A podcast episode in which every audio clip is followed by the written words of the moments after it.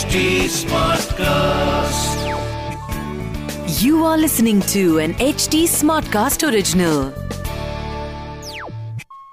जय श्री राम पिछले एपिसोड में हमने सुना, रानी कौशल्या राम के साथ वनवास जाना चाहती थी लेकिन राम ने उन्हें समझाया कि माँ कैकई की जिद से पिता दशरथ परेशान थे वह वचन देकर मुकर नहीं पा रहे थे अपने बेटे को वनवास भेजना उनके लिए आसान नहीं था।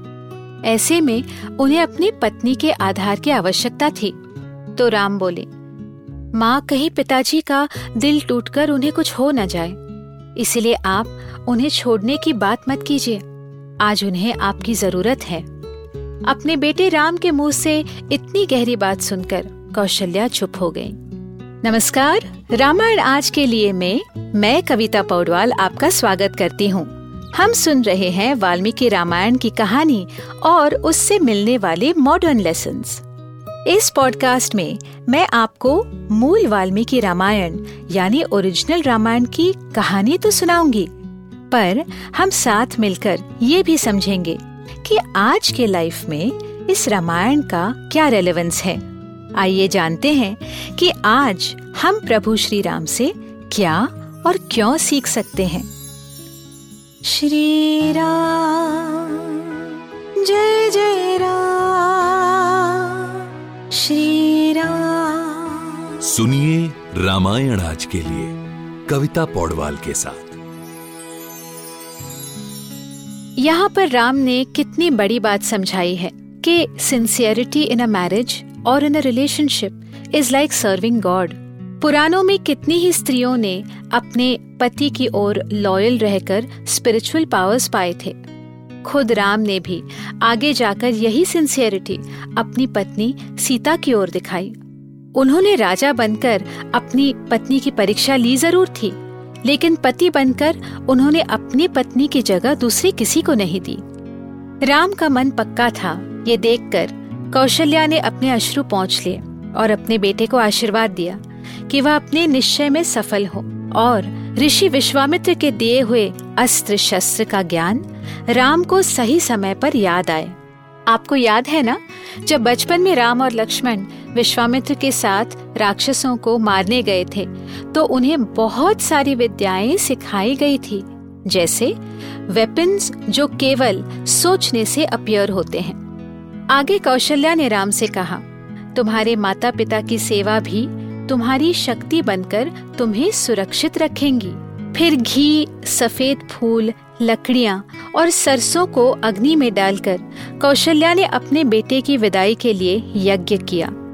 राम को ब्राह्मणों से आशीर्वाद दिलवाया। जाते जाते राम की कलाई पर विश्वकर्णी नाम की एक औषधि बांधी।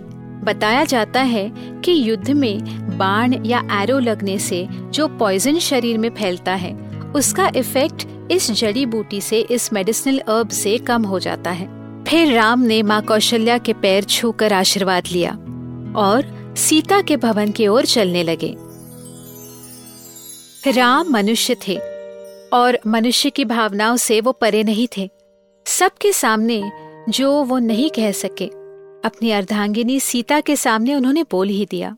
क्योंकि जब आप सही में अपने सोलमेट के साथ होते हैं तो आपकी डीपेस्ट फीलिंग्स को आप रोकते नहीं हैं। इतने समय तक उन्होंने अपने इमोशंस को कंट्रोल किया, ताकि बाकी लोगों को तकलीफ़ ना हो। लेकिन अपनी सीता को देखकर श्री राम अपने मन के अंदर के भाव को छुपा नहीं पाए। सीता को भी अब तक इन सारी घटनाओं के बारे में पता नहीं था। वो खुशी से अपने पति को मिलने उठी। और राम का उतरा हुआ चेहरा देखकर पूछने लगी, ये क्या हुआ आपको? आज तो पुष्य नक्षत्र के मुहूर्त पर आपका अभिषेक होगा। फिर आप इतने मायूस क्यों हैं? आप सफ़ेद घोड़े के रथ पर बैठकर क्यों नहीं आए? न सफ़ेद हाथी, न सोने का रथ। ये सारे मैंने तैयारियों में देखे थे। आपके चेहरे पर ये उदासी क्यों है, प्रभु? आगे की कहानी सुनने के लिए हमसे जुड़े रहिए रामायण आज के लिए के पॉडकास्ट में, जहाँ हम श्री वाल्मीकि रामायण जी के साथ सफ़र करते रहेंगे। इस पॉडकास्ट को लिखा, नरेट और रिसर्च किया हुआ है मैंने, यानी कविता पौडवाल ने। इसका ट्रांसलेशन किया है श्रीमती प्रतिमा माणिक ने। प्रोड्यूस किया है दीप्ति आहूजा ने और एडिटिंग और म्यूज़िक दिया है सौरभ भोंजाल ने। फॉर अपडेट्स ऑन रामायण आज के लिए T smart cast on Facebook Instagram Twitter YouTube and LinkedIn अगर आप मुझसे कोई सवाल पूछना चाहते हो तो मेरे Instagram handle at Kavita dot Paudwal पर पूछिए। और रामायण आज के लिए की पूरी सीरीज़ सुनने के लिए log on to W W W dot H T Smartcast dot com अगले एपिसोड में आपसे फिर मुलाकात होगी, तब तक के लिए Ram Ram. This was an HD Smartcast original. HD Smartcast.